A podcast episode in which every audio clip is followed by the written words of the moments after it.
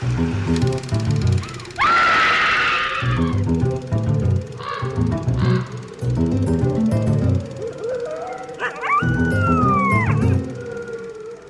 and welcome to Scream Scene, the horror movie podcast where we watch every horror movie ever made in chronological order, and then we rank them from best to worst. My name's Ben. And I'm Sarah. Thank you so much for listening to us today. This is our first episode being recorded in our new place. Yay! so if things sound different, that's why. Yeah, And if things don't sound different, that's the magic of audio editing. sure. Yeah, we're not fully unpacked yet, Yeah. so things might be like a little weird and echoey sounding because we don't have everything, you know. On the walls or anything. Yeah, We're on a more busy street, but in a less loud apartment. Yeah, it's going to be interesting to see how the different space affects the sound of the show. We don't really know yet, and it might change in the weeks to come as we kind of move things around in here. And learn how to best record this. Yeah, absolutely. But thank you everyone for being patient with us, as well as on our Patreon, um, patreon.com slash scream scene podcast. People have been very patient as we've been unpacking the bonus audio. Yeah, them. that's right.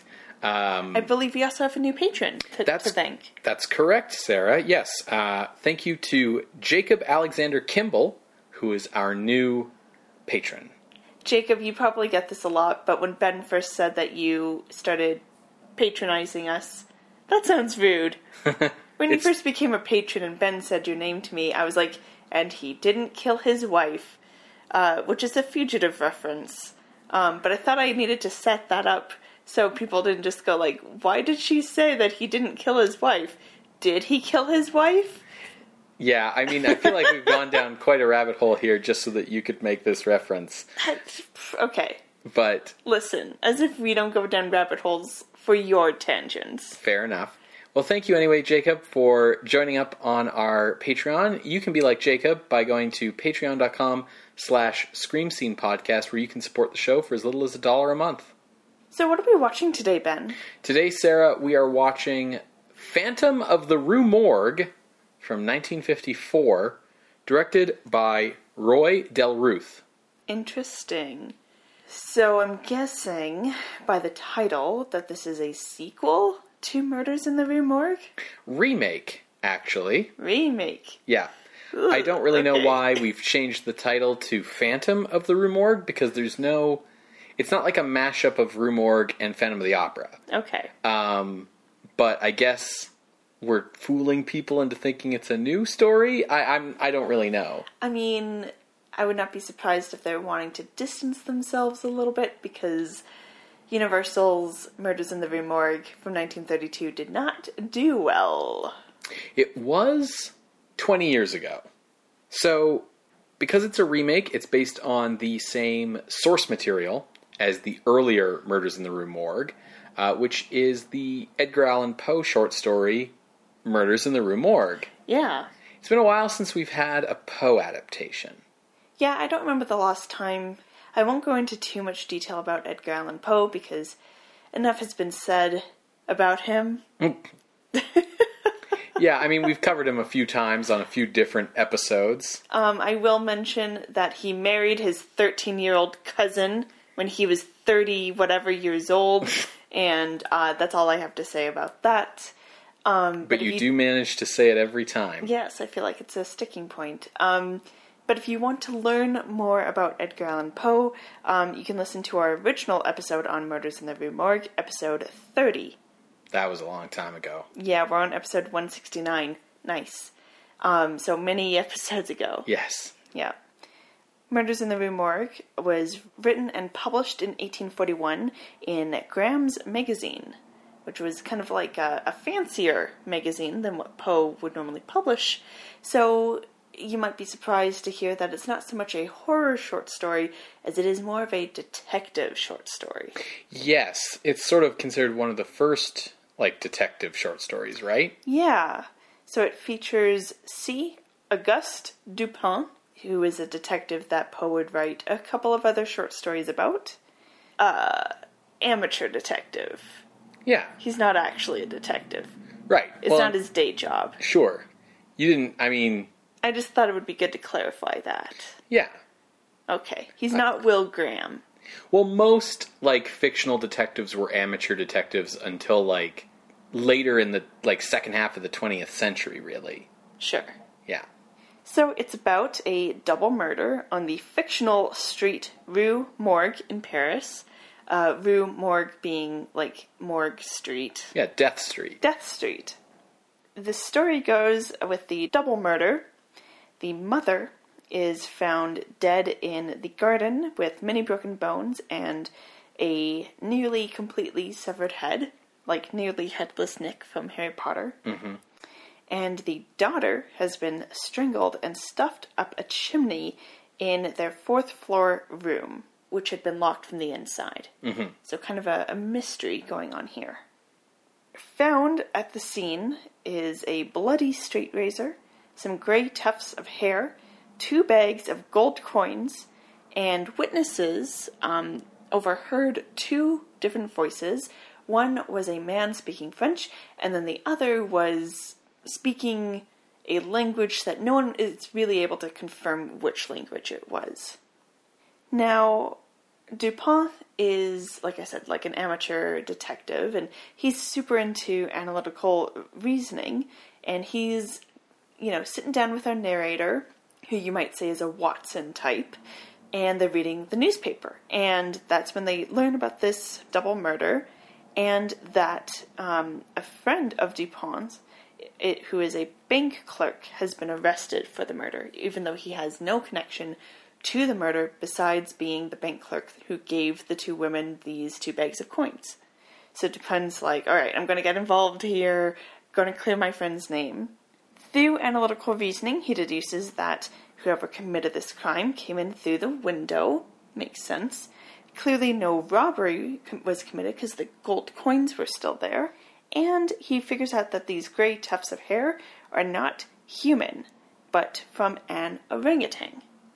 So he puts out a newspaper ad asking, hey, has anyone lost an orangutan recently? um, that leads them to a sailor who goes, hey, I, I lost an orangutan recently. so it turns out this orangutan was super interested in mimicking human behavior. And one night, the sailor caught the orangutan trying to shave like a man. And the orangutan was so embarrassed and ashamed, he ran off into the night with the razor blade um, and up to this bedroom. He kind of unintentionally murders the mom by, like, cutting off her head with the razor blade, um, strangling the daughter, and then having the brute strength to shove her up the chimney. And then the sailor followed him, climbed up the the pole to get to the fourth floor apartment, and was like, "Orangutan, what are you doing?" And the orangutan was like, "Shit," and like threw the mom out the window and escaped.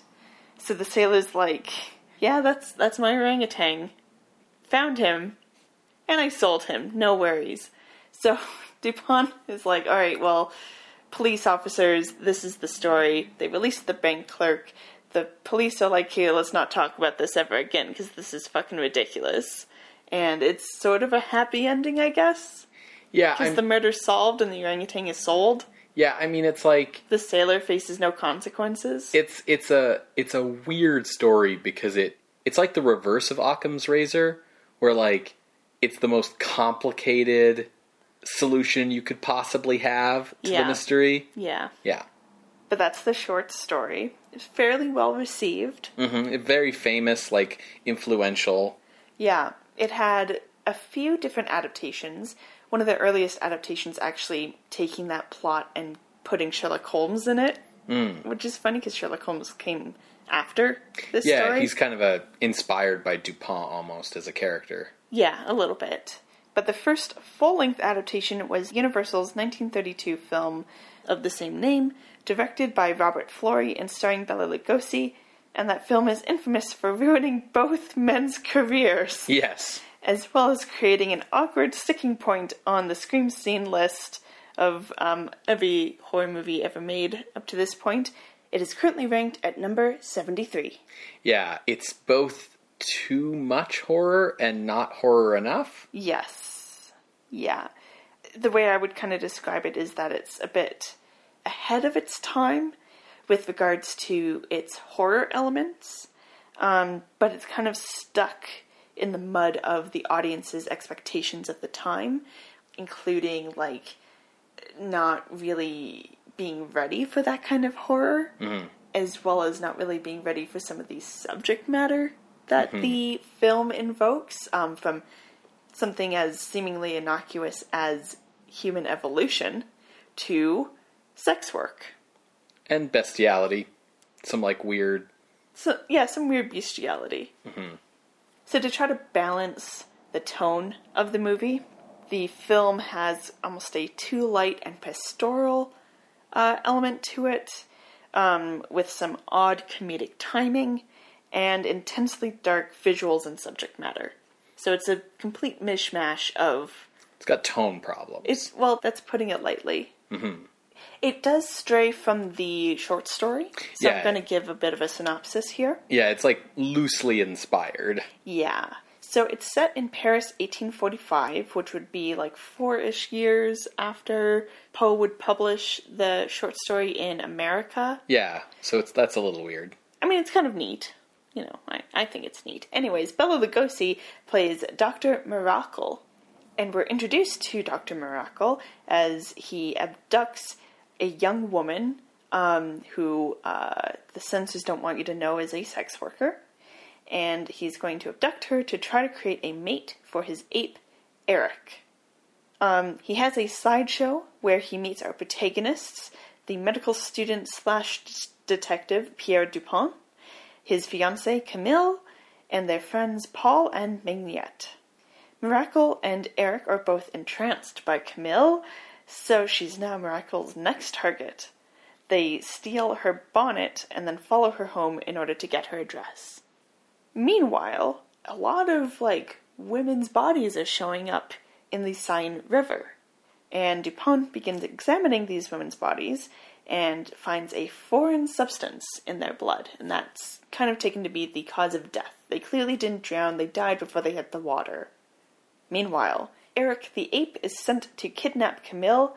In the midst of that kidnapping, Camille's mother gets strangled and stuffed up a chimney, and um, some ape fur is left behind at the scene.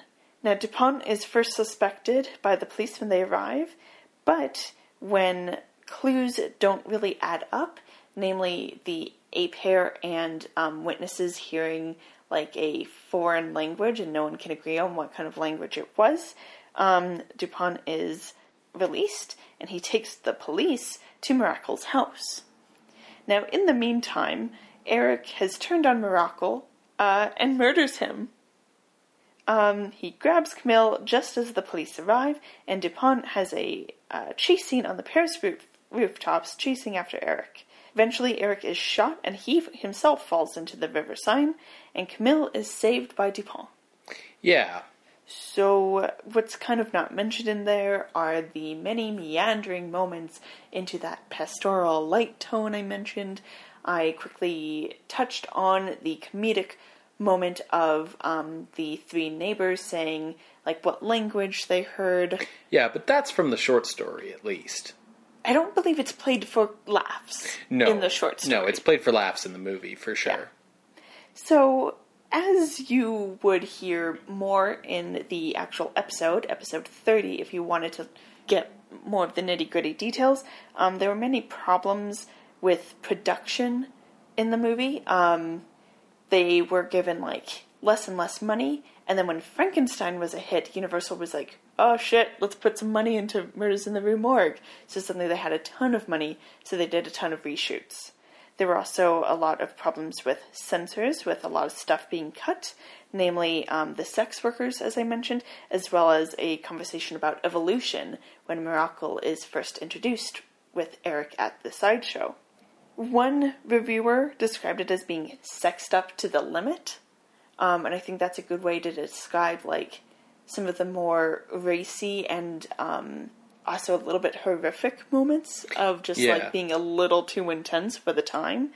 Um, but because they had money being pumped in once they were in post production, they started doing these reshoots, kind of changing the story during the production when they got more money. So it was just kind of a whole mess. And as I said, it uh, was kind of the beginning of the end for uh, the careers of Bela Lugosi and Robert Florey, at least at Universal. Yeah, because it was this movie that like was you know something that they weren't sure was going to work, then like put a bunch of money into and were expecting to be a hit, and then like didn't work. And so it was, you know, easier to say, well, it's Lugosi and Florey's fault than, well, we fucked around and reshot and re-edited this so many ways that it like barely holds together as a story. Yeah. The crux of the horror in it was like this idea that Miracle was going to be like breeding these women with his like ape monster, right? Yeah, the, and the reason he goes for Camille rather than these sex workers is because of tainted blood. Yeah, the idea that the the sex workers' blood isn't pure enough because of like Venereal diseases? yeah, exactly. Which, okay. Uh, but anyway, so that's the 1932 adaptation. So this version, Phantom of the Rue Morgue, comes to us from Warner Brothers. Okay. This is a movie that exists solely because of the immense success of House of Wax the year before. Sure. This was produced as the follow up to that film, and so it was designed to emulate as many elements of House of Wax as possible. Uh, so it's shot in natural vision 3D, Okay. it's shot in Warner color, which is that um, Eastman color printed to Technicolor uh, format. It is a remake of an early 1930s horror film with a period setting. Sure. Uh, so it's it's really trying to check as many boxes from House of Wax as possible to create like, you know, another one of those. Almost as if they don't really know why House of Wax was successful. Mm-hmm. Cinematographer J. Peveril Marley was retained from House of Wax, as was composer David Buttolph. Unfortunately for Warner Brothers, King of the B's producer Bryan Foy had jumped ship following the success of House of Wax for Columbia Pictures, taking star Vincent Price and writer Crane Wilbur with him for the production of a rival 3D period horror movie, The Mad Magician. Okay. I assume we will be watching that at some point. Yeah, yeah. I think we're going to be watching it next week, but I'm Oh, not okay. sure. to replace Foy as producer, Warner's brought on longtime studio employee Henry Blanke. Blanke was born in 1901 in Berlin as Heinz Blanke and began his career as a film cutter in 1920. He became assistant to Ernst Lubitsch, and that would lead to his career sort of taking off uh, with work as an assistant director, then as production manager on Fritz Lang's Metropolis, Nice. and then producer of nine German films before emigrating to the United States. He became production supervisor at Warner Brothers and worked for the studio over 25 years. wow. By 1953, he was one of only three producers still working for Warner Brothers under contract. Films he produced include Mystery of the Wax Museum, A Midsummer Night's Dream, The Life of Emile Zola, The Adventures of Robin Hood, the 1941 version of The Maltese Falcon, The Treasure of Sierra Madre, and The Fountainhead. Wow. Yeah, he's got uh, quite a uh, A resume. yeah. The screenplay is the work of writers Harold Medford and James R. Webb. Webb had written short stories for national magazines before becoming a screenwriter, initially at Republic Pictures and then later at Warner Brothers after the war. His most notable credits as a writer, however, would come way after this movie, with his scripts for Cape Fear and How the West Was Won in 1962. Uh, and he would win an Oscar for How the West Was Won. We'll eventually be watching Cape Fear, huh? I think so, yeah. Yeah, cool. To direct, veteran director Roy Del Ruth was brought on. Del Ruth had a career going back to 1915 in Hollywood uh, when he started as a writer. In the early 1920s, he began directing short films, with his first feature film in 1925. Wow. He directed the Lost Mansion murder mystery film The Terror in 1928, And he also directed a series of early two strip Technicolor musicals for Warner Brothers in the late 1920s and early 1930s.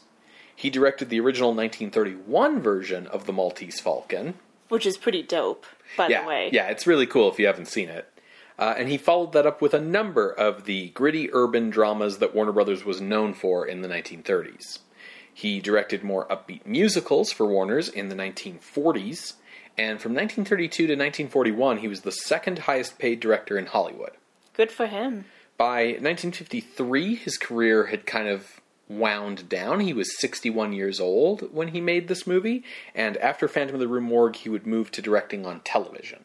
Sure, kind of um a less hectic schedule, I'm assuming. Um, not really in the 1950s, because most television was live. Sure. The film's star is acclaimed character actor Karl Malden. He was born Mladen Jorge Sekulovich in Chicago in 1912 to a Serbian father and Czech mother. He participated in drama and sports through his school years and changed his name at age 22 for the first theatrical company that he worked for, uh, which was a move he always regretted. His acting career was interrupted by World War II, but in the late 1940s he began appearing on stage with Marlon Brando and attracting the attention of director Elia Kazan. He began appearing on film in the 1950s, and in 1951 he played Mitch in Kazan's adaptation of A Streetcar Named Desire, hmm. opposite Marlon Brando and Vivien Leigh. He won the Oscar for Best Supporting Actor for that film, and would earn a second Oscar nomination for Best Supporting Actor in 1954 for his role in On the Waterfront. So that's the same year as this. Yes. That's fun. Two very different movies. Some of his later films include Pollyanna, Birdman of Alcatraz, How the West Was Won, and Patton. Did he play Patton? No, that was George C. Scott. He plays um, like Patton's like number two man. Okay. From 1972 to 1977, he was the lead on the police procedural TV series Streets of San Francisco, and he passed away in 2009 at age 97. Wow. Yeah. His co star is actress Patricia Medina, a Spanish English actress best remembered today for her role in Orson Welles' 1955 film Mr. Arkadin, Okay.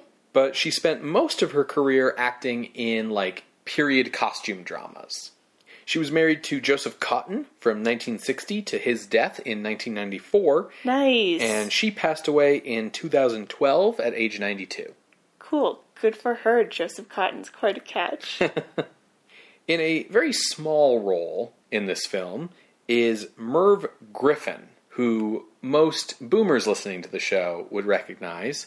At the time, he was a nightclub singer who was most famous for the song I've Got a Lovely Bunch of Coconuts. oh no. Uh, he was discovered by Doris Day and brought to Hollywood, where he appeared in some films in the early 1950s, including So This Is Love in 1953, where he shared the first open mouth kiss on film since the institution of the production code.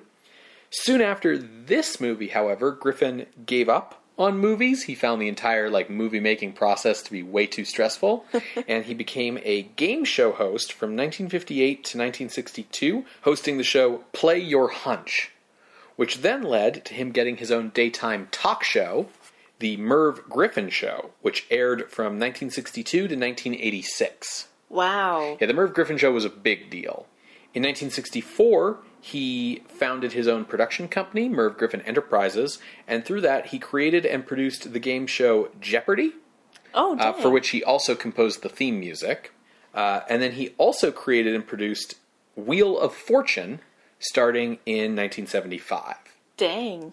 He passed away in 2007 at age 82. Wow. Very wealthy when he passed Oh, away. well, clearly. You know, when you're on the game shows, if the people don't win, you get all their stuff. No, that's not how that works. but he did create Jeopardy and Wheel of Fortune. Yeah. so. Now, the gorilla in this film is played by Charles Gemora, who had played the gorilla in the original film back in 1932. really? Yeah.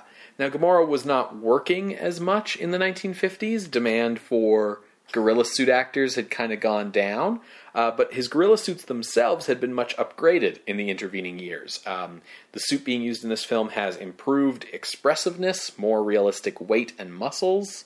So I'm kind of looking forward to seeing it. Yeah, that'll be really interesting. I just assumed it was going to be Crash Corrigan. Yeah, no, uh, it's it's Charles Gemora uh, playing the gorilla, reprising his role as the gorilla from the original film. And given that it's a different studio, that maybe explains why they changed it to Phantom in the Rue Morgue rather than Murders. But when we watched House of Wax, we did notice a few similarities to, like, a little bit of a Phantom of the Opera premise. So maybe that's also what where they came in from, especially if they're wanting to kind of recreate that feeling from House of Wax. For sure. The advertising for the film also um, like doesn't reveal the gorilla. Like it's a mystery who's committing the murders. Oh well, that that fits. Yeah. Phantom of the Rue Morgue was released in 3D on March 27th, 1954. The film made $1.45 million at the box office, but it received mixed reviews from critics, who found it old fashioned, derivative, and overly lurid. Overly lurid. Yeah, too violent. Okay, well that bodes well. The They they didn't like House of Wax either. the um, old fashionedness I'm kind of already expecting, just given like the behind the scenes you gave about like the producer, the director having like these very long CVs. But I'm still pretty excited to watch this now. I thought it was just going to be like a whatever, but this sounds actually pretty interesting. What's interesting is that today the movie isn't really available on home video. Uh, it was released on VHS, Oh, but no real like DVD or Blu-ray releases. Um, it's also really hard to find streaming.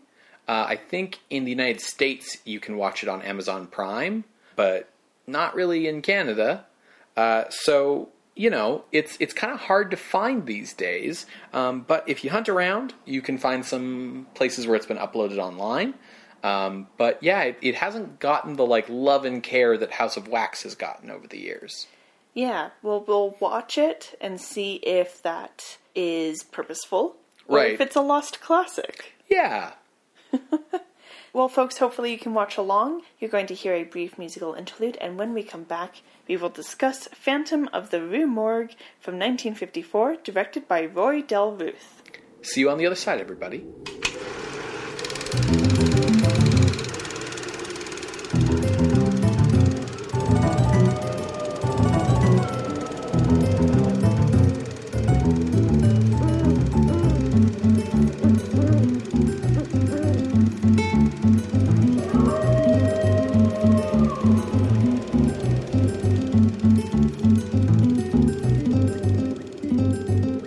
Welcome back to Scream Scene. We just finished watching Phantom of the Rue Morgue from 1954, directed by Roy Del Ruth. Ben, what did you think of this? I had a lot of fun watching this. I also had a lot of fun. Um, sometimes just kind of like being a little sassy at the screen. but yeah, it was enjoyable. It's interesting to see, like, this isn't, strictly speaking, I would say, an adaptation of the Edgar Allan Poe short story Murders in the Rue Morgue, in the sense that I think you need the, like, 1932 movie version as, like, a necessary middle step to kind of understand how we get here. Because there's so many aspects of this movie that, like, would just seem to come out of nowhere if you were going right from one to the other. I would say inspired by mm-hmm. rather than a- adapted from. It's definitely like interesting to see that um, mutation, that evolution of adaptation, where we're not necessarily like drawing upon the original source material. We're sort of drawing on each iteration that comes after. Yeah, almost like the 32 version is a missing link. Right. Yeah, exactly. Yes. But the issues of like evolution and stuff aren't really what this movie's going for. The movie does away with the idea of the ape being a missing link or anything like that, like the th- in the 32 version. In this one, he's just an ape, um, and it's more about psychology and training animals. Yeah, it's about the psychology of violence. Yeah, yeah, So let's let's talk about the story. sure. a murder In the Rue Morgue. in the Rue Morgue. Those are the first bits of dialogue we get from the movie. At the crime scene, a scarf of a sailor from the Maltese port is found, and it seems to be a very, very brutal murder. Um, there's blood and crashed furniture. It's pretty shocking. But don't worry, Inspector Bernard is on the case. And he says, well, might take another murder for us to figure this one out. Yeah, when you say don't worry, Inspector Bernard is on the case, what you should be doing is worrying. Yes. Yeah, Inspector Bernard's take on this murder is, ah, Fuck if I know. we'll see. If the killer strikes again, maybe we'll have more evidence. Yeah. Three months later, Professor Paul Dupont is uh, out with his new fiancée, Jeanette, their uh, friend Camille, and boyfriend Georges. And they are at a cabaret show. Um, so at least Phantom of the Rue Morgue does a better way of integrating the flying kicks at your face in 3D than um, House of Wax. Yes. This is quite a cabaret show because there's a little bit of a sideshow act where a guy is throwing knives at a woman on like the stage. Yeah, yeah, you know, Like a, a knife throwing act. yeah. Where the knives are coming right at you. Now we see that um there's some tension between the knife thrower and the knife throwee, the target, because they're like fighting before they go on stage, and there's a lot of tension as the knives are being thrown. Everyone's like, "Oh man, he's really mad. What if, what if he kills her?" What they've been arguing about uh, is the girl who's like again these guys these people's names I didn't catch. Yvonne. Yvonne. Okay, there's a lot of women Yep, because they have to die. Thrown away, yeah. So Yvonne, the knife throwee, uh, who who is the target, um, she has a new bow, and she has a fancy new bracelet from this bow that has like little bells that jingle. And the knife thrower, I believe his name is Vinay. He's upset about this because they're supposed to be together or something like that. Um, but she's like, "No, go away," and she goes out to go home.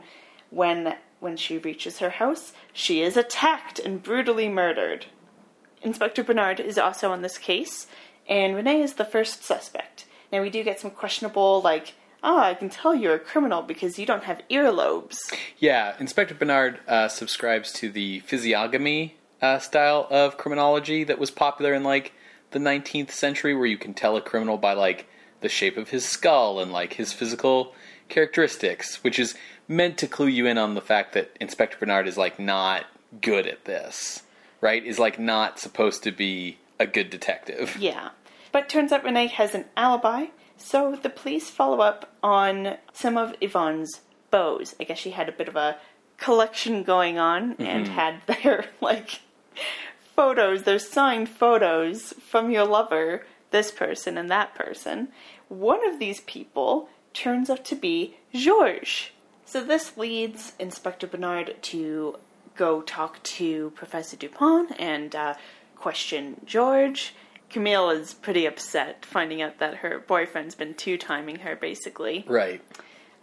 Now, George has an alibi. They went out for drinking after the cabaret, um, and, you know, Dupont was there, the girls were there, as well as a, another party, um, a Dr. Murray, who comes in and says, Yes, Inspector, I can vouch for their alibis.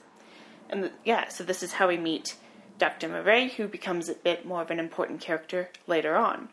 Um, when he is introduced here, we get a little bit of some insight as to what his research is, um, basically about the psychology of the animal instinct to kill or inflict violence. Um, he's trained these mice to not eat unless they hear a little bell, and he talks about how one mouse he never rang the bell until the mouse went crazy and killed its fellow mice. Yeah, his concept is that um like everything has the capacity for like a killer instinct and like violence and murder, but you know, we as humans like impose like order and like social laws and and mores on each other to like control our behavior, but that if like sufficiently like pushed will become like violent and murderous again despite that. Mm-hmm. And so his evidence here is that like he created this social order with these mice, and then he intentionally fucked around with like whether food would come at the bell or not after training them that way in order to like intentionally drive this one mouse insane to like prove that like this trained mouse could be rendered psychopathic basically. Then there's another murder. Um, this woman, uh, she's a model. She uh, also has a jingly jangly bell bracelet, and um, the artist uh, makes a point of being like, I know you're going around seeing other guys because you got this fancy bracelet and this cameo brooch that the camera really zooms in on to make sure you pay attention to. Hey, this cameo brooch. And she's like, I'm just modeling for you. Leave me alone. You, creep. But then she's attacked and murdered. Um, so the police, they find, you know, the bracelet, the body, whatever. And they also find the brooch that I mentioned. They trace this cameo brooch back to Professor Dupont um, because of like an inscription or whatever. Now Dupont says that that was actually stolen. I I don't know how it got to this model. The inspector's like, yeah, sure, you're saying that right now because we're in front of your fiance, but I'm sure that you actually just gave this to this woman. Now, when the inspector goes to question Dupont about the murdered model, he arrives at the university just in time for Dr. Murray's guest lecture. Mm-hmm. And this is where we get a bit more insight as to his analysis around the psychology of violence. And we also get introduced to this subject of his named Marie. Her husband left her, so she went insane, but rather than commit violence, she became mute and just kind of retreated internally away from the world. Um, and he's like, see, this is what happens when like you're faced with that urge to do violence and y- you don't know what to do about it. You know, because Yeah. the morality is to not kill. So she was like, does not compute. Yeah. Shut down, shut down. yeah exactly Yeah. yeah Now, Dupont, like I said, he can't really explain how the brooch got to the model. He says it was stolen, and we're kind of led to believe that he's telling the truth because he says, you know, this is weird. It's almost like someone's like intentionally targeting me, but I don't know what to do about that. That night, um, Camille, who lives at the same boarding house as Dupont and was the girlfriend to Georges, who we mm-hmm. mentioned a while back. Anyways, so she's returning home and she has a jangly bell bracelet. She goes to her room and we see that Dupont sees that she's returning and you know, he's he's at the mirror shaving and then suddenly he hears screams coming from her apartment. So he goes and rushes and tries to follow this figure who seems to have attacked Camille, and we get a little bit of a Paris rooftop chase. Yeah, with like very expressionistic looking rooftops, and Yeah. I kind of think that this scene is meant as like an homage to the, The original 32? movie. Yeah, Yeah. which also had like A rooftop chase. yes, and very like expressionistic sets. Um, so Dupont is trying to chase this suspect, um, but police are on scene and they actually grab Dupont as the suspect. They do a little bit of investigation uh, in Camille's room, and um, it's unfortunate that Dupont keeps going like, "Oh well, maybe the guy came in through this window. See, it looks like it's locked, but if you hit this latch, suddenly it opens." And the inspector's like, "Huh, funny that you would notice that." Yeah. This murder is probably like I mean all of the murders have elements from the short story, but this one's the like closest because it's the locked room, no way in or out. Uh, Camille's body is found stuffed up the chimney. But yeah, this is where we have like, oh, but you know, how could someone have the strength to stuff a lady up a, a chimney? And you know, the, oh well, what language was the the perpetrator speaking? I thought it sounded like Italian, no Spanish, no German. Like this is where all those details kind of start happening. And the inspector's like, ah, Dupont, don't you know all of those three languages? and Dupont's like, damn it, if only I wasn't so smart. Yeah, un- unfortunately, a lot of evidence starts pointing at Dupont. That's for sure. so he's arrested. They do take him to the studio where the model was murdered to kind of get a feel for, like, what he happens to see there. Um, because like like the police are really trying to pin this on Dupont, and Dupont's trying to clear his name. At the studio where the model was murdered, the perpetrator had jumped through like a skylight and it, they, it leaves like a perfect like you know in like looney tunes when someone runs through a wall and it's like the perfect cutout of their body. That's what it fucking looks like. Anyway so they go up onto the roof to be like well how did this perpetrator get in and get out? Because there's no way up to this roof. Yeah, and there's no like way that you could easily escape down to like the street or or mm-hmm. anything else, right? And this has been like a big sticking point for them with all the murders is like that the criminal would have to be like some sort of super agile like person in order to like get in and out of these places. Yeah, and the inspector goes, See, DuPont, I know how you escaped. You hopped from awning to awning. And by hopped, I mean like swung. Because he, the inspector went to the circus, and we see this. He goes to the circus, gets a trapeze person, uh, one of the flying Zacchinis, Yeah. as is in the credits, um, to demonstrate that, see, you could like swing from one awning to the other, except for this last one, where the trapeze artist tries to make the jump and he falls short. And Yeah. DuPont's like, see, like, there's no way I could do this. I'm just a professor. Like, I'm not athletic like this. But no human has the uh, arm span to make that last jump. And the inspector's like, hmm, you would say that, wouldn't you? And then DuPont's like, no, human. Inspector, what if it wasn't human? And the inspector's like, what the fuck are you talking about, dude? DuPont's like, would need like a ton of strength, would need that long of an arm span, would be speaking a language that no one is really able to identify. Uh, apes do all of this. It's an ape.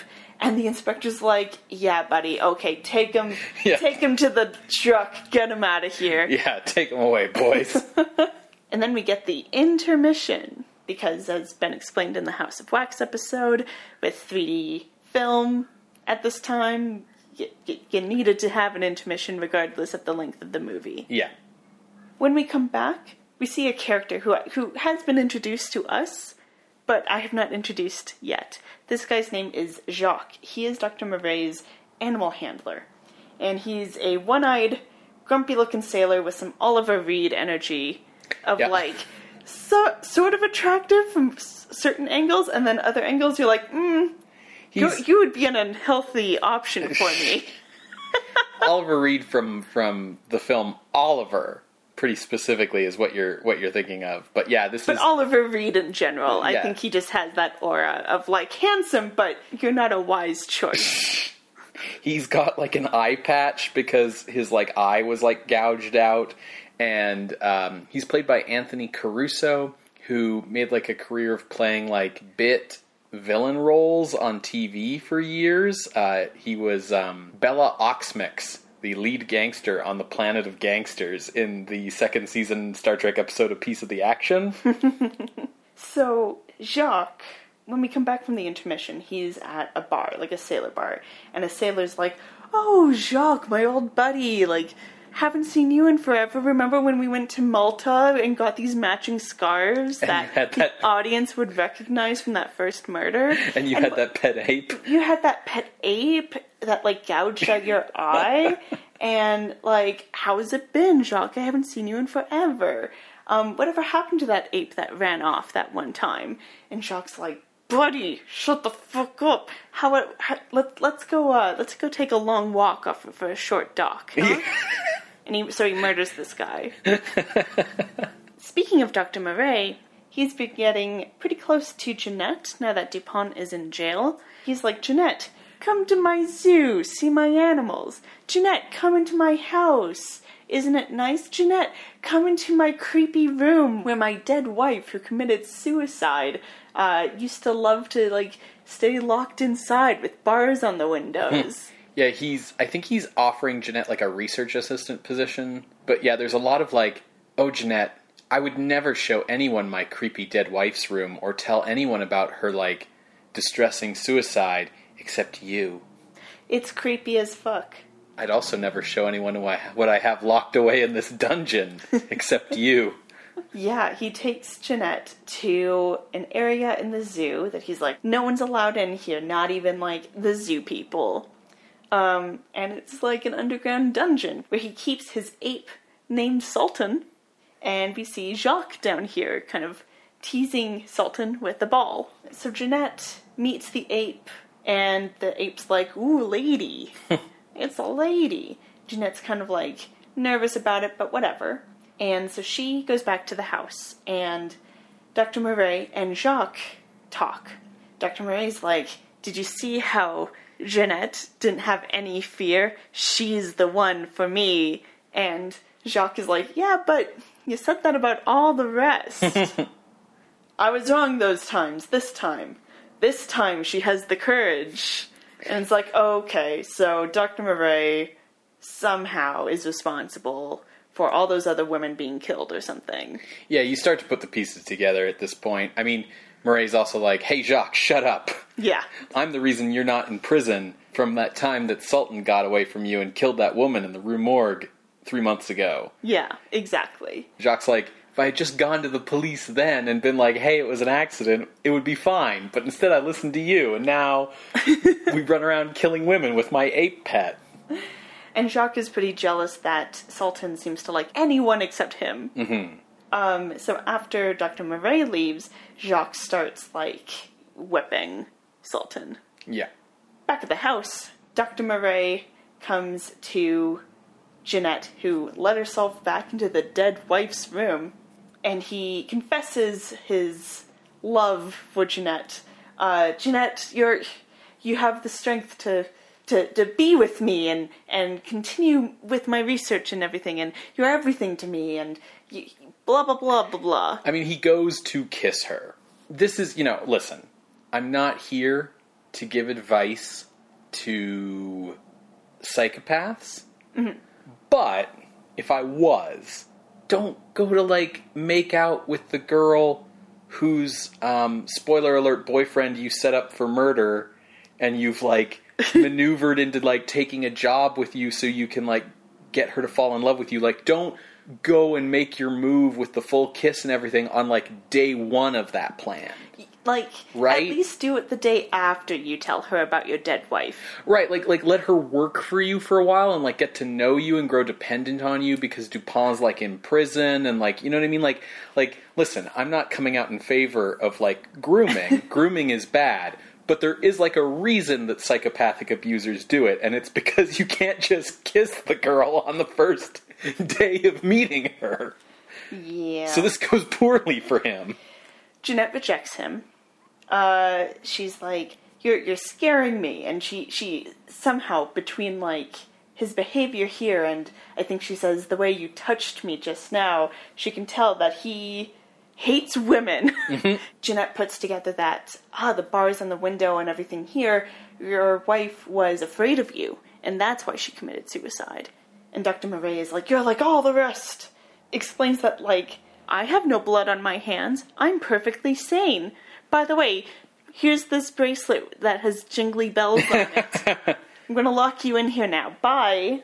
Yeah, so Murray like felt rejected by his wife because she was afraid of him. So then she killed herself. He went, you know, More crazy. more crazy. Yeah, I don't know how crazy he was before, but like definitely crazy after. And thinks that the thing that's been preventing him from being happy with women is that they aren't like courageous enough to be with him because they all seem to be afraid of him, and that's like he takes that as rejection or whatever. And it's like, buddy, buddy. Ugh.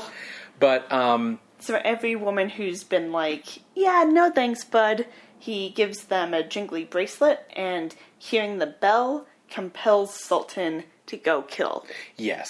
And so in Murray's mind, like he's not a murderer and hasn't been killing them and thus hasn't like had the social ethics versus killer instinct like conflict in him that would drive him insane in his mind because like he's getting an ape to kill for him. It's it's you know, he's standing there with his killer ape and his elaborate Pavlovian murder scheme and saying like, would an insane person do all this? Yes. so he goes to go get his killing ape. That implies he has like other apes. He goes and gets his single only ape that kills for him. Right. And turns out Sultan has escaped. Um, he broke out of the bars, killed Jacques, and is on the loose. He's running around town, and we see that the ape almost seems to have like an instinctual hatred of women. Um, he goes and he destroys this female mannequin, and then when the dressmaker happens upon it, she's screaming and he kills her. Dr. Murray catches up with the ape and manages to get Sultan down into the sewers to get him back to the zoo unseen. Meanwhile, Dupont is at the police station. He's managed to get an audience with the inspector by saying that he'll confess, but it was really just to get an audience. Um, and as he's trying to convince the inspector that, like, no, I'm not guilty, he sees the bunch of bell bracelets and he puts two and two together and he's like, oh, it's Dr. Murray, who seems to have trained an ape to kill based on bell response. And the inspector's like, again with this ape? What? Take him away! Jeez Louise! Just then, a police officer comes in and he's like, Inspector, there's been another murder the exact same way as all the others. And the inspector's like, That's impossible. DuPont's right here. And then a couple come in and they're like, Police, we saw an ape on the streets. And the inspector's like, Huh, that's odd. And then um, someone who uh, was like cleaning gaslight lamps is like, yeah, and I saw the ape with a man escape through the sewers. Just like everyone coming in one after another. Yeah. And the inspector's like, Well, well, okay, I guess we gotta go arrest Dr. Murray then.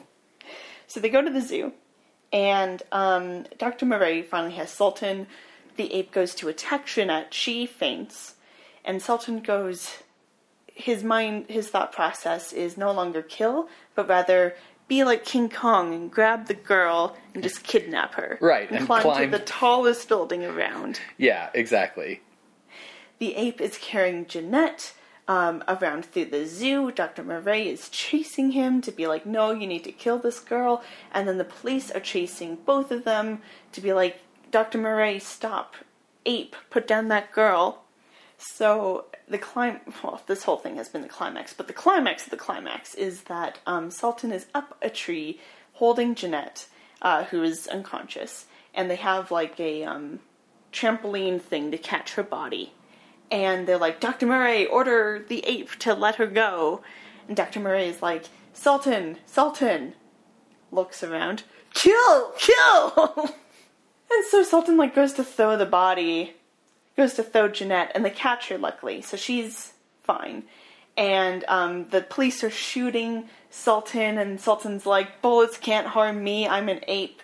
Except now I'm going to fall and land specifically on Dr. Murray, be alive enough to maul him to death, so they both die.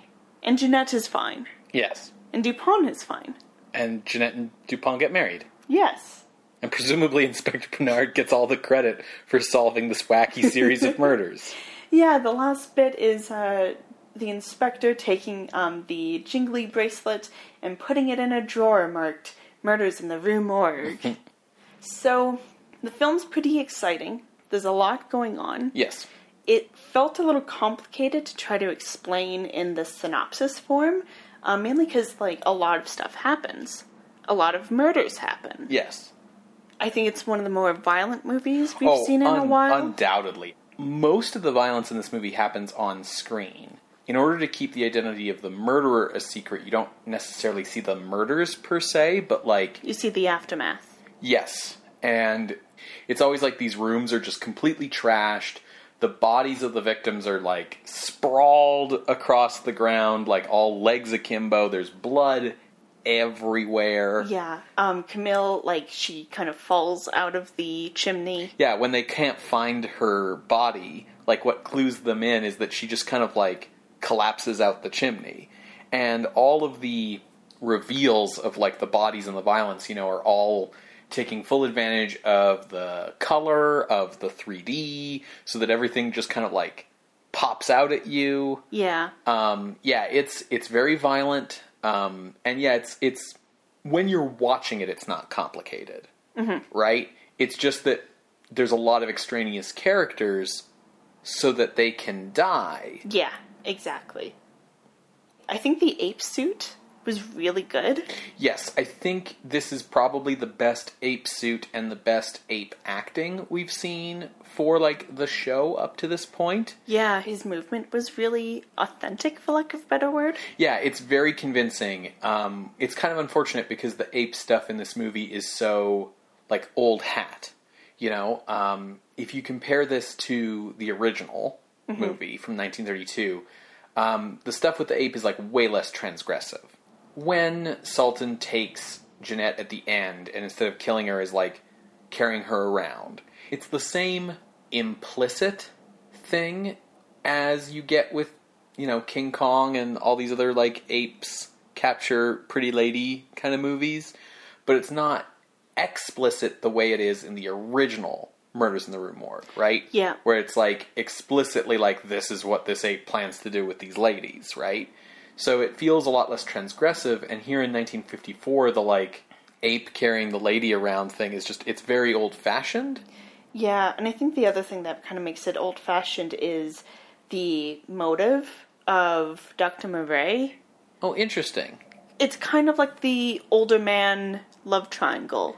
It is a little bit, but what I found interesting about Murray's motivation is the work that was put into really like making it clear that he's like a messed up psychotic, right? Yeah. That it's not just like jealousy, right? Where it's like, well, I have a boner and I'm old and you're young and hot, so I want sexy time, so I'm going to have to kill your boyfriend, right? It's like this whole big convoluted, complicated thing with like his ex-wife and like his own weird like psychological theories and that feels a lot more like modern to me. It also feels more like human. I mean, he's the mad scientist in this movie, but like he doesn't have the mad scientist thing of like they laughed at me when I told them that I had trained an ape to kill, but now Yeah, actually, like his theories are pretty accepted. Like to the point where he's giving guest lectures. Yeah, yeah, yeah. Like he's a brilliant psychologist, right? Yeah. So I actually really liked Karl Malden as Dr. Murray.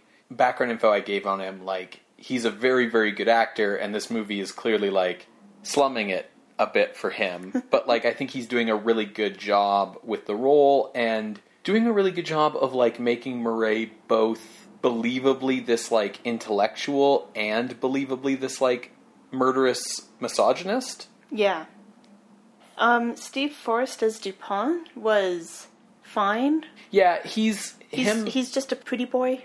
he's just like a basic cardboard protagonist. He's just another one of those guys, right? Like he's just doing what the movie needs him to do and needs him to be. Same with Patricia Medina as Jeanette. Like I don't really think she was that special in that role. Like Her screams were good. good screams and you know she has like a good amount of like intelligence in the role, but the script's not really giving her Anything to do. yeah, so the two of them are sort of stuck in the same like two-dimensional male female lead roles that we've kind of gotten used to in these movies. I think the score was really good. Like especially like the opening, it's very bombastic. Yeah.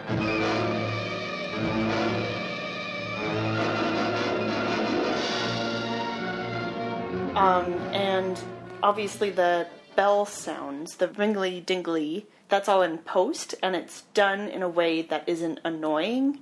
It's a little overdone, but it's not like hurting my ears. Yeah, I mean in real life, never ever buy me a bracelet with bells on it that I can't take off. Yeah, that that's like a plot point. Like, well, not necessarily plot point, but it's explicitly said like you can't take this bracelet off. It's on for life. Yeah, it's meant to be like, oh, like what a sign of your love or whatever. And to me, I'm like handcuffs. Well, you know, later we learn that the bells are for like the Pavlovian thing. But like at first, when I hear like, oh yeah, this boyfriend gave his girlfriend a bracelet that she can't take off with bells on it, it makes me think of like so that he can like Always monitor know her, where she is. yeah, monitor her movements or whatever. it's a little weird, but also that would be so annoying. Like to live with that, like I would go nuts if either like I had to wear that or even if just you wore that around the house all the time. Like I would go nuts. yeah, absolutely. Um, Charles Dauphin plays Inspector Bernard. Mm-hmm. And I think he does a really good job of making somehow making Bernard like a likable enough character that we like enjoy watching scenes with him despite the fact that he's clearly an idiot. Yes. Like he's kind of a more serious, toned down Inspector Clouseau. Like he's Clouseau without the like slapstick comedy elements, but he's still basically just as much of an idiot. Yeah. I also like the sets, um, especially like the German expressionist rooftops.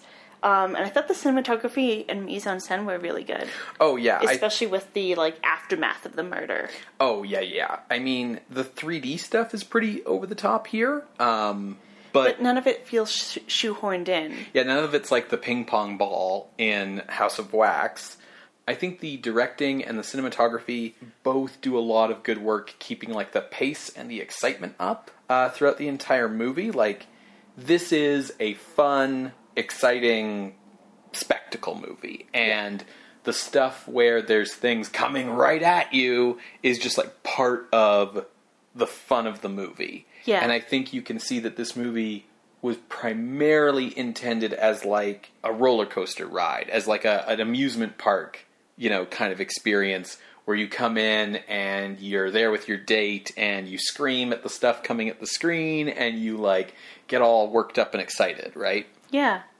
I think you can see that with the like level of gore. Oh, absolutely. It's it's all about kind of just, you know, spectacle, right? I mean, we've never really seen at least I can't remember a previous film where we've seen like this amount of blood. I can't either. Um, honestly, like, it's kind of funny, but I was thinking about Murders in the Zoo with how kind of shocked we were with some of the violence in that movie. Right. I was thinking of that before we got to the zoo in this movie. but um, just like the willingness to show that. Yeah, and it but it feels like it's coming from a place of creating a spectacle. Woo, look at this. Yeah, yeah, yeah, exactly. Yeah. Yeah. Um, with the emphasis on the gore and the like long list of like disposable women Yeah. to get murdered, this really feels like a foreshadowing of like what horror movies become, right? Because that's what like 1980s horror movies particularly are just like a list of murder victims and a joy in depicting like increasingly gruesome and over the top methods of murder, right? Yeah, I think that's really apt. Kind of stepping away from this movie for a minute. I think horror has always been like a little bit about the spectacle. Um, when I was doing research for Mystery of the Wax Museum way back, I looked into the history of wax museums and how they would have like a section that was all gore. Right. And like look at this creepy shit. And it was always that spectacle thing. So I think spectacle has always played an element of it. So Oh yeah, I mean if you come back to like the traditional definition of the difference between like horror and terror as emotions. Yeah. Right? Where like terror is the like you're in the dark and like is there something behind you? What's that creeping? What's that? What's that creeping up on behind you? Oh, oh no! Right? Whereas like horror is like and then you turn the corner and there was an eviscerated body with is sitting in a pool of its own blood, strangled by its own intestinal cord, like that kind of stuff, right? Yeah. And I think that's like what we're seeing this movie giving into more. that being said, I don't think this is a horror movie, Ben. Oh, oh, I completely disagree. Interesting. Yeah, I think like okay, the screenplay to this movie is ludicrous, Yes. but like ultimately I think everyone making this movie knew what kind of movie they were setting out to make. Anthony Caruso, for instance, playing Jacques, like he knows that he's playing this like stock horror movie kind of character. A little bit of a red herring character. Yes. And even if it's less transgressive than the original, I think the focus on the murders and the focus on the shock and the focus on the like, whoa, there's a body, and like a focus on like the gorilla's coming right at you and like the screaming and the like all of that stuff, I think make this a horror movie. What do you think? I thought it was more in the line of a grisly and violent police procedural. It certainly has the police mhm. procedural aspects of it. I think the first half is, for the most part, that police procedural feeling, and then the second half, probably because we get to actually like meet our villain or like see the villainous side of our villain. Um, the second half is a bit more into horror. I did appreciate that for once the like technologically obligated intermission actually served like a structural purpose. Yeah. And that there was like a definitive like act 1 act 2 here where we're basically with the inspector's POV in act 1 and Murray's POV in act 2. That said, that kind of like we're seeing it from the you know cop perspective and then from the villain perspective structure is pretty common with police procedural movies like um, you know stuff based on the works of Thomas Harris and things like that, right? If you think about like Red Dragon, where we are following like Will Graham around as he's trying to catch the Tooth Fairy until like once he realizes the Tooth Fairy's Francis Dolarhyde, then suddenly we get a bunch of scenes from Dolarhyde's perspective, explaining his backstory and what he's doing and why. Yeah. So I, I totally see where you're coming from on all of those aspects. I think the reason it doesn't ultimately feel like a police procedural to me might just be because like there's a mystery in this movie Yeah. but it never feels like the audience is supposed to be solving the mystery because you know if there's something this movie has in common with the short story it's that the mystery is absurd That's true. right like it's and bernard's an idiot so like he he doesn't solve it but i also don't blame him for not believing dupont when dupont's like an ape the only logical explanation and Yeah. like it feels like the the focus is much more on like the grisly murders but It's tough. If you think about this compared to Silence of the Lambs, Mm-hmm. which a lot of people have long debates about whether Silence of the Lambs is horror or thriller. Right. And I I consider it to be thriller. Yeah. And I think your point about like you're solving the crime along with the protagonist. Mm-hmm. Um, you get that in Silence of the Lambs. I think you, you you're very apt to notice that like in Phantom of the Rue Morgue, like we're not really getting clues. Like we we get some stuff here and there, but not really in the same way that we would be like like Dark Eyes of London, for example. I think if you're already familiar with the Murders in the Rue Morgue short story, you can figure out the mystery because you don't know that there's an ape until like the end of Act One, right? When Dupont's like, "It's an ape," and Bernard's like, "Bullshit," and then we cut to Act Two, and it's Murray saying like, "Here's my ape," and you know at that point you can put it together. So if you know the short story, you can kind of go, "Okay, every woman has a jangly bracelet." There's this psychologist who specializes in violence and trains animals to react to bells. I know that it's an ape, therefore I can put this together, right? But like if you don't know the short story and you don't know that it's an ape, I think it's a lot less possible to put together the pieces until part 2 tells you what's going on. Yeah. But it's definitely tough because I definitely see your argument about why structurally this is like a police procedural thriller type movie. And like when you break down the story structure it definitely has that feeling. But there's just something about the fact that it ultimately involves like a mad scientist and his trained gorilla. Yeah, I think this might be a case actually of it being an offshoot, mm-hmm. similar to Dark Eyes of London. Mm-hmm. Um, and part of why I'm thinking that is like the way you, you tied it to where 80s horror movies go. Yeah, I think this is probably best understood as like a genre blend, right? In the same way that like eh, you know, Ridley Scott's Alien is not sci-fi or horror, it's both, right? Yeah. It's a sci-fi horror film. I think this is easily understood as being like a police procedural horror movie. Yeah. Yeah. Okay. Well, um, I don't have a range picked out, so I would love to hear what you were thinking for ranking. So, Sarah, I thought the spot that made sense to start looking in was number 73, where Murders in the Rue Morgue is sitting, the original. And I'm sort of on the fence about whether this is better or worse.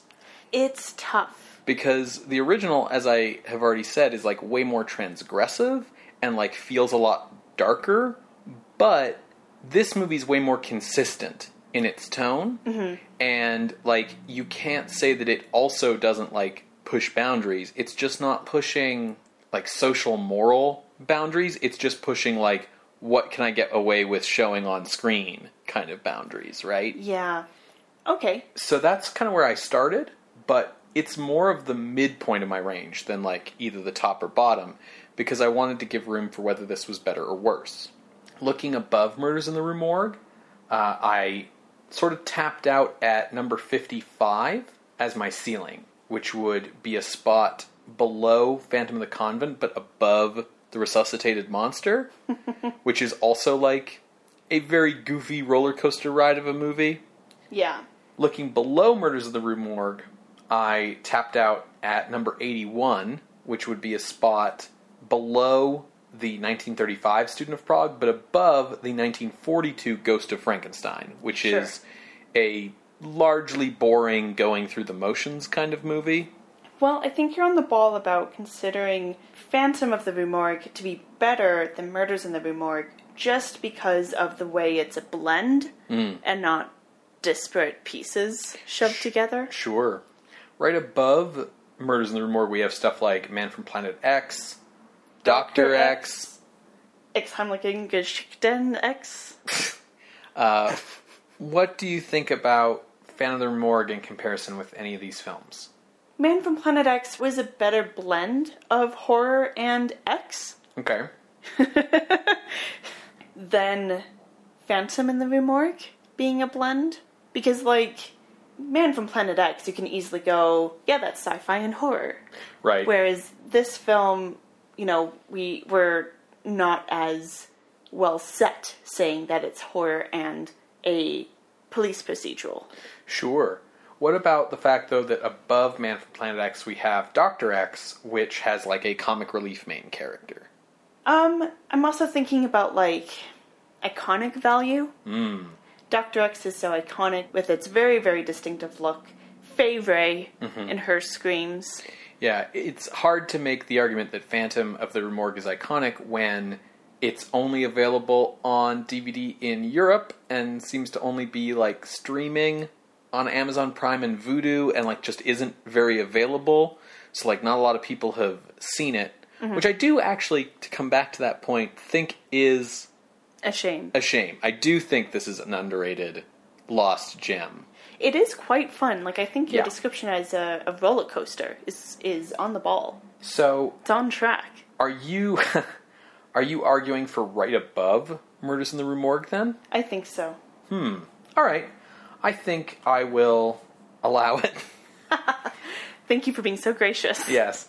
Uh, so just edging out its predecessor, we have entering in at the new number 73 Phantom of the Rue Morgue, a title that is justified when Dupont says, I think it's an ape, and Bernard's like, an ape of your imagination, like a like a phantom, a phantom ape in the Rue Morgue. From 1954, directed by Roy Del Ruth. If you would like to see this list, you can go to our website, screamscenepodcast.tumblr.com. There you can find links to the other episodes we've mentioned today, as well as our appeals box. If you would like to contest this or any other ranking, you can drop us a line through our Ask box on Tumblr. You can email us directly at screamscenepodcast at gmail.com, or you can reach out over Twitter at underscore screamscene. Scream Scene updates every Wednesday on Apple Podcasts, Google Podcasts, SoundCloud, Spotify, and wherever you like to listen to your podcasts by subscribing to our RSS feed. If you'd like to help the show out, you can leave us a rating or a review on the service that you listen to us on, or you can share the show over social media by sharing links to uh, the episodes, telling folks about us, or if you have the means, you can head over to patreon.com slash scream scene podcast, where you can become a patron of the night for as little as a dollar a month. Just like Jacob did. Right. Patrons at higher levels, $5 and $10, get access to bonus content that we put out throughout the year. And if we hit our first Patreon goal of $150 a month, we'll start covering horror adjacent films uh, that could include a review of Silence of the Lambs, for instance. Yeah. So that's patreon.com slash scream scene podcast. So, what are we watching next week, Ben? Next week, Sarah, we are watching the movie that the other half of the makers of House of Wax produced in competition with this movie. Okay. So it's The Mad Magician from Columbia Pictures, produced by Bryan Foy, and written by Crane Wilbur, and starring Vincent Price. Cool. Do you think there will be any relation to The Magician that No. we saw with Paul Wegener? I don't think so at all. Okay, I'm just curious, just thinking. Yeah, we'll uh, we'll see. I've never seen it before. Cool. All right, well then we will see you next week, creatures of the night. Bye. Bye.